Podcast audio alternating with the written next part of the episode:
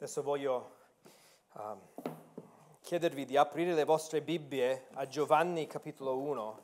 Giovanni capitolo 1 che per chi ha questa Bibbia, uh, stiamo parlando di pagine, pagina um, 678, 678 e vogliamo um, avvicinarci adesso alla, uh, alla, parola di Dio. E il venerdì santo è un momento solenne in cui ci ricordiamo dell'evento storico di, uh, Gesù, della crocifissione di, di Gesù Cristo, che è il fondamento della nostra fede e il cuore della nostra speranza come peccatori.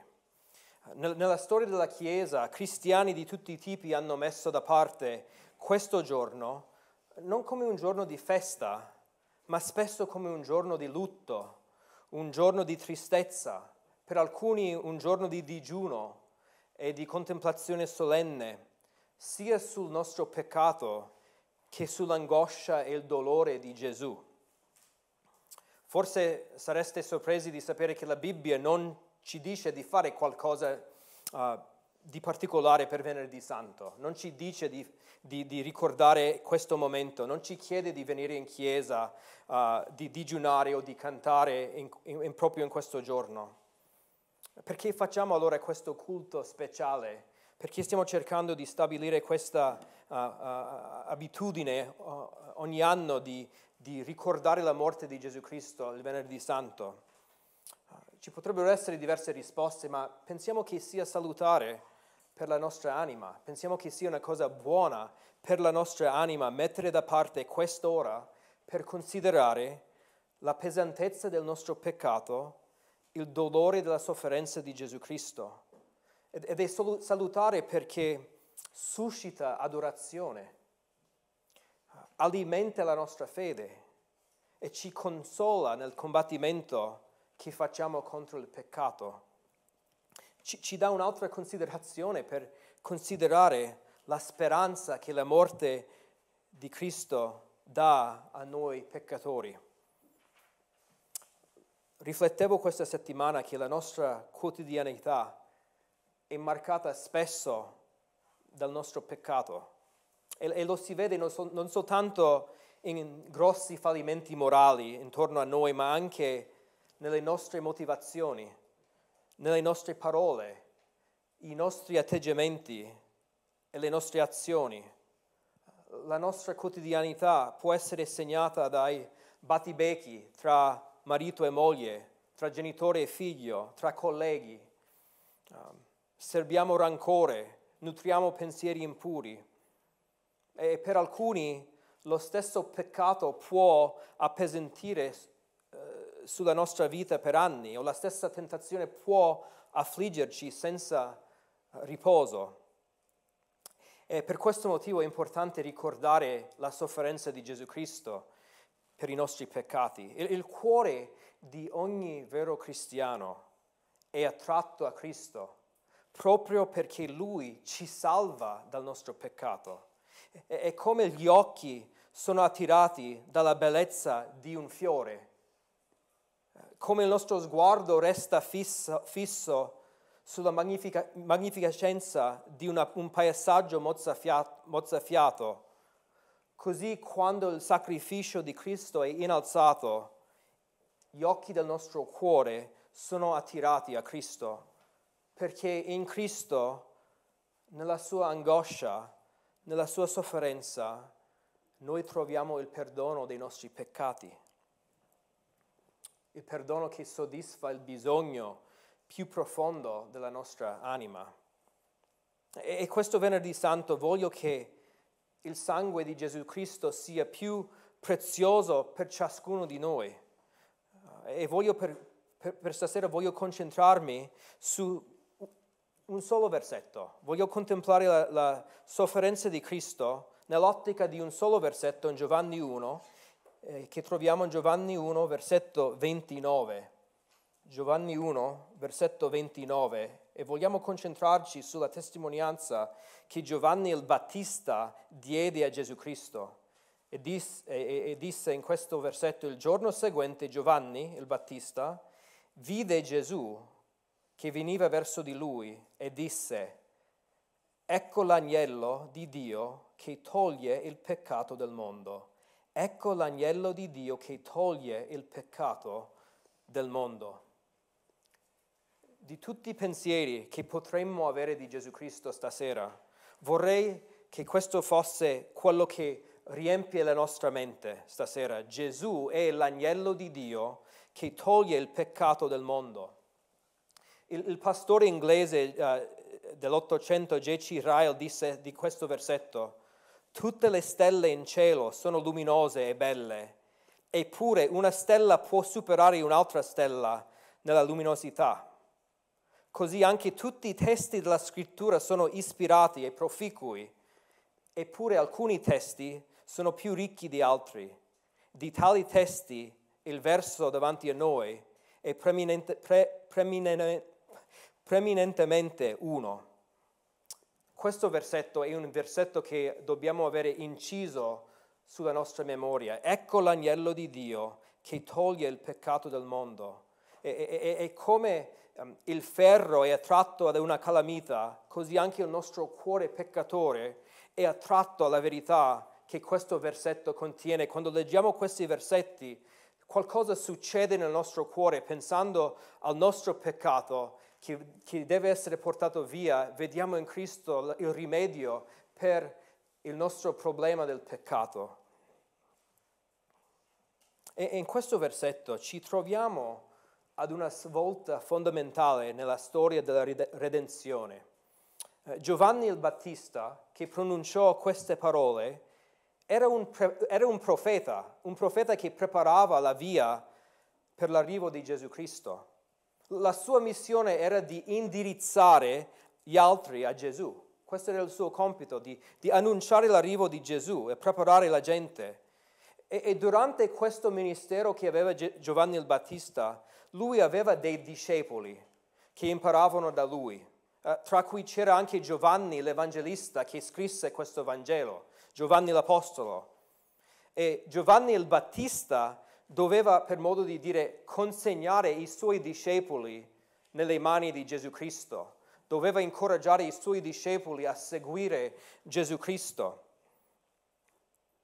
doveva passare il testimone a Gesù. E la verità a cui Giovanni il Battista dava rilievo per consegnare i suoi discepoli nelle mani di Gesù Cristo Uh, la, la, prima verità che spinse Giovanni l'Evangelista, Giovanni l'autore, Giovanni l'Apostolo, di lasciare Giovanni il Battista per seguire Gesù Cristo, è la verità che vediamo in questo versetto, che Gesù è l'agnello di Dio che toglie il peccato del mondo. Infatti più avanti vediamo di nuovo in versetto 35, dice il giorno seguente Giovanni era di nuovo là con due dei suoi discepoli di cui uno era Giovanni l'Evangelista, e fissando lo sguardo su Gesù che passava disse, ecco l'agnello di Dio, ecco l'agnello di Dio. E, e, e questa è la verità che ha lasciato un segno profondo nell'anima di Giovanni che scrisse questo Vangelo. Ed è questa la verità che attira la nostra concentrazione stasera. Gesù è l'agnello di Dio che toglie il peccato del mondo.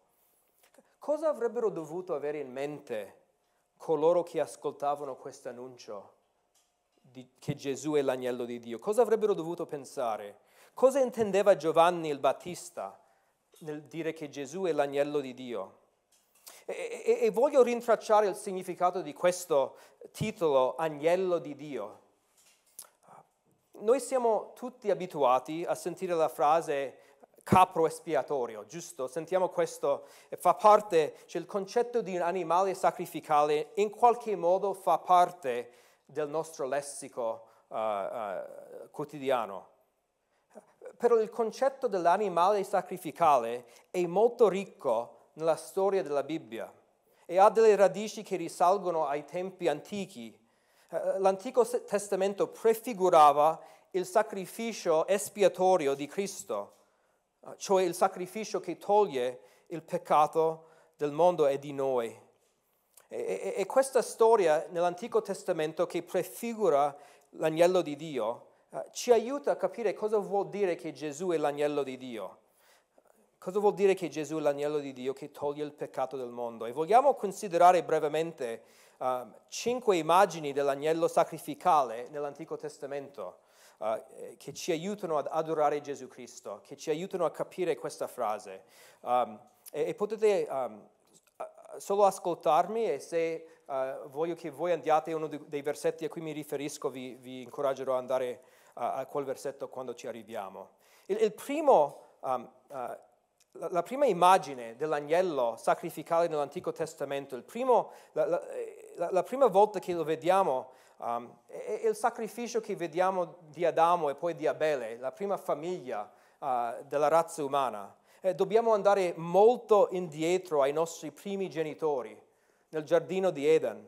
E sappiamo che quando Adamo ed Eva caddero nel peccato, nel giardino, Dio coprì la loro nudità con tuniche di pelle. Le tuniche di pelle da dove venivano? Venivano dagli animali sacrificati. E Adamo ed Eva continuavano a vivere, non morirono. E il loro peccato era coperto da Dio. E in questi primi capitoli della Bibbia Dio insegna che l'uomo, adesso peccatore, non può avvicinarsi a Dio per adorarlo se non per il sangue di un animale sacrificato. E questo vediamo subito dopo la caduta, la caduta dell'uomo, quando, Dio, uh, quando, vediamo il sacrificio di, di Abele. In Genesi capitolo 4, Abele ne sacrificò uno del suo gregge e la sua adorazione fu accettata. Queste sono le, primi, le prime immagini che abbiamo di, di animali sacrificati nell'adorazione per, per, un uomo peccatore che desidera avvicinarsi a Dio. Il, il secondo, la, la, la, seconda immagine di un, un animale sacrificale uh, è il sacrificio di Isacco. Il sacrificio di Isacco in Genesi capitolo 22. Vi invito a tornare a Genesi uh, capitolo 22, che vogliamo uh, vedere il sacrificio di Isacco e vi ricordo che in, in questo capitolo uh, Dio chiese ad Abramo una cosa molto molto particolare. Dio chiese ad Abramo di sacrificare suo figlio uh, Isacco. Abramo doveva sacrificare suo figlio Isacco, il figlio della promessa. E vogliamo prendere uh, la narrativa da versetto 8 in Genesi capitolo 22, pagina 15 della scrittura qua, e, e, e dice in Genesi 22, 8, um, in realtà versetto 7, Isacco parlò ad Abramo, suo padre, e disse, Padre mio, e Abramo rispose, Eccomi qui, figlio mio. Isacco, ecco il fuoco e la legna ma, ma, ma dove è l'agnello per l'olocausto? Isacco chiedeva per l'animale sacrificale e Abramo rispose, figlio mio, Dio stesso si provvederà l'agnello per l'olocausto. E proseguirono tutti e due insieme. Giunsero al luogo che Dio gli aveva detto. Abramo costruì l'altare e vi accomodò la legna e legò Isacco suo figlio e lo mise sull'altare sopra la legna. Abramo stese la mano e prese il coltello per scannare suo figlio, ma l'angelo del Signore lo chiamò dal cielo e disse, Abramo, Abramo, egli rispose, eccomi. E l'angelo, non stendere la mano contro il ragazzo e non fargli male, Ora so che tu temi Dio, poiché non mi hai rifiutato tuo figlio, l'unico, l'unico tuo. Abramo alzò gli occhi, guardò, ed ecco dietro a sé un montone impigliato per le corna in un cespuglio. Abramo andò, prese il montone e lo, ferse, e, e, e lo ferse in olocausto invece di suo figlio. Abramo chiamò quel luogo Yahweh Ire, Yahweh il Re. Per questo si dice oggi al monte del Signore sarà provveduto.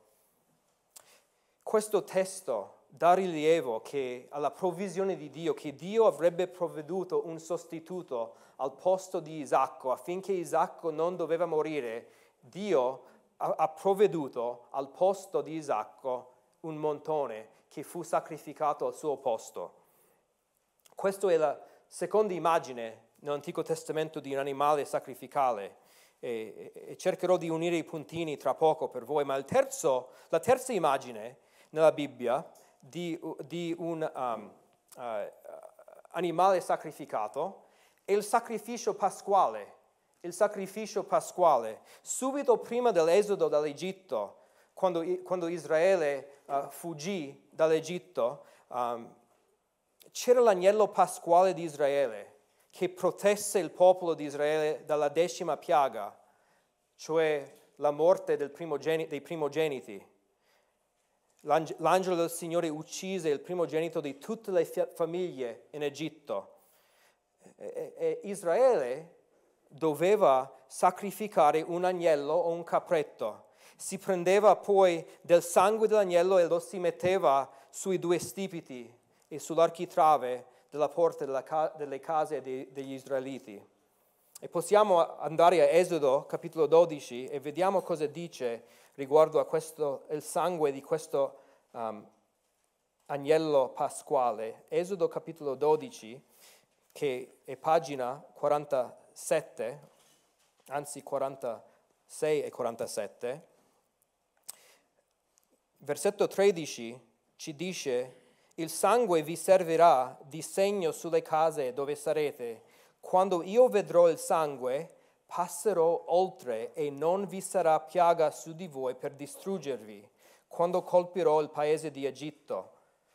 E, e vediamo lo stesso concetto ripetuto ancora in versetto 23. Infatti il Signore passerà per colpire gli egiziani e quando vedrà il sangue sull'architrave e sugli stipiti, allora il Signore passerà oltre la porta e non permetterà allo sterminatore di entrare nelle vostre, le vostre case per colpirvi. E l'immagine è, è, è chiara. L'angelo del Signore avrebbe ucciso i primogeniti di chi non aveva questo sangue. Eh, l'animale uh, pasquale doveva essere sacrificato per proteggere il popolo di Israele dal giudizio dell'angelo del Signore il giudizio di Dio passava oltre le case e non venivano colpiti, ma salvati. La quarta immagine che vediamo nella scrittura di un animale sacrificale è più avanti nella storia di Israele, uh, dopo l'Esodo. Noi sappiamo che Dio stabilì il sistema sacrificale, dovevano sacrificare animali senza difetto per poter avvicinarsi a Dio.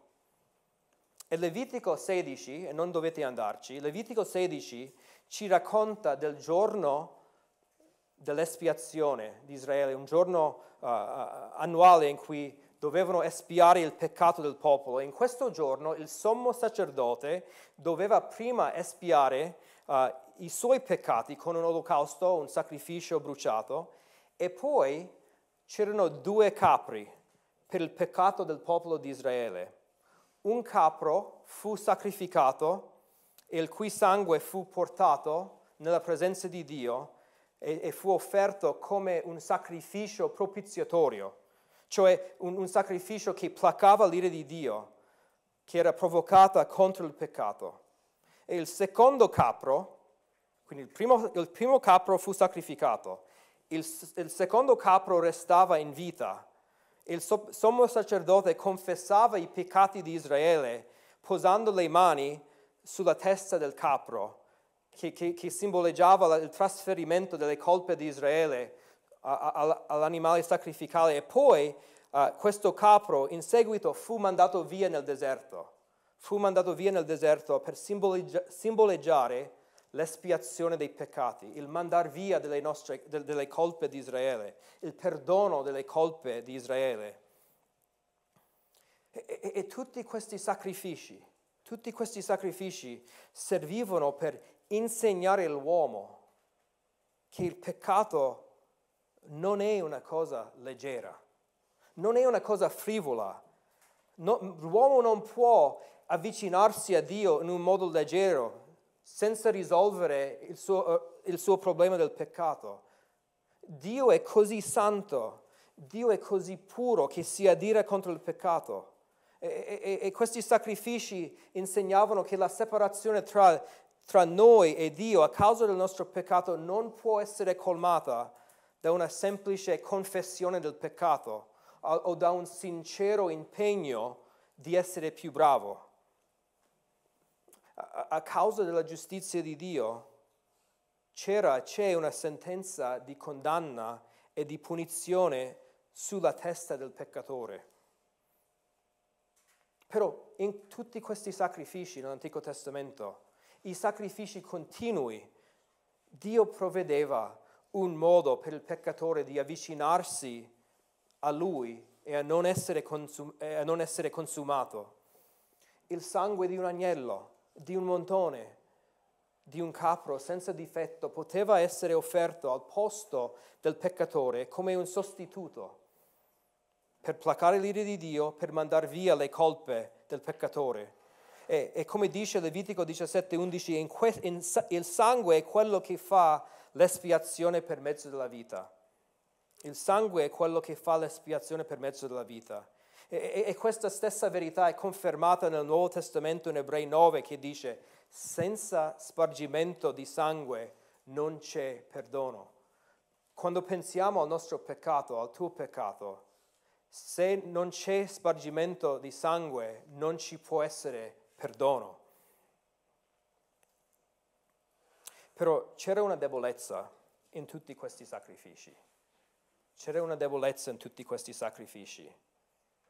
Non potevano veramente portare via il peccato dovevano essere continuamente, quotidianamente, annualmente offerti, ripetuti, perché non erano veramente efficaci di togliere il peccato dell'uomo.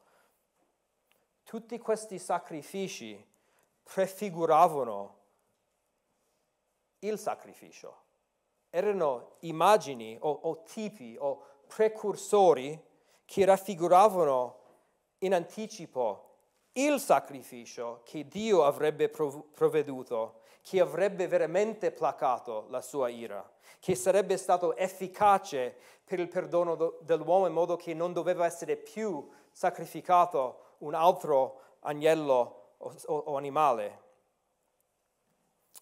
E, e, noi, come abbiamo letto durante la musica, abbiamo letto in Isaia 53 di un quinto agnello, un quinto agnello nell'Antico Testamento di Isaia 53, um, 700 anni prima che Cristo fu messo alla morte, Isaia il profeta profetizzava di quest'altro sacrificio. E noi abbiamo letto in Isaia 53, 7, maltrattato si lasciò umiliare e non aprì la bocca come l'agnello condotto al mattatoio come la pecora muta davanti a chi lo tosa, egli non aprì la bocca. Questa volta, nelle parole di Isaia, il sacrificio non sarebbe stato un animale, non sarebbe stato un capro, non sarebbe stato un montone, sarebbe stato un uomo, il Messia, il Cristo, il servo di Dio. E quando Giovanni il Battista in Giovanni 1 si ferma e vede Gesù e lo indica con il dito e dice, ecco l'agnello di Dio che toglie il peccato del mondo. Giovanni sta dicendo, eccolo, eccolo, è lui, è arrivato, ecco colui che Dio ha provveduto come sacrificio espiatorio per la razza umana. Ecco il, il sostituto che placa l'ira di Dio, è lui. E nel chiamarlo l'agnello di Dio, Giovanni eh, evoca la memoria di tutti questi sacrifici, quello di Adamo, di, Ab- di Abele, quello al posto di Isacco, l'agnello pasquale, gli olocausti quotidiani, i capri del giorno dell'espiazione che indicavano il Messia, che si lasciò umiliare come l'agnello condotto al mattatoio. Tra tutti gli agnelli del passato, di, di tutti i sacrifici mai fatti, non si poteva dire mai ecco l'agnello, non si poteva dire eccolo, perché dovevano trovare un altro agnello il giorno dopo. ma questa volta non è un agnello, ma è, è il figlio di Dio. La, la, Giovanni applica l'immagine dell'animale sacrificale a questo uomo, Gesù Cristo, colui che Giovanni l'Evangelista in capitolo 1 ha chiamato la parola di Dio, la parola diventata carne, un uomo che è Dio incarnato, è lui l'agnello di Dio che porta via il peccato, che toglie il peccato. E, e, e per secoli l'uomo, per secoli l'uomo e gli israeliti offrivano sacrifici, sceglievano loro i sacrifici, li prendevano dal loro gregge, dal loro vicino, acquistavano i, i loro sacrifici. Ma, ma in questo caso Gesù è l'agnello di Dio, o l'agnello che proviene da Dio, provveduto, fornito da Dio. Per il nostro peccato noi non dobbiamo andare nella ricerca di un agnello espiatorio, perché Dio l'ha già fatto duemila anni fa, mandando suo figlio l'unigenito figlio di Dio è l'unico modo per avvicinarsi a Dio. Gesù non è uno tra tanti modi per espiare il peccato. Non c'è sofferenza nel presente né sofferenza nel purgatorio, nel futuro, che può purificarci dai nostri peccati. Solo questo Qua è l'agnello di Dio, l'agnello provveduto da Dio. Sì, lui può togliere il nostro peccato.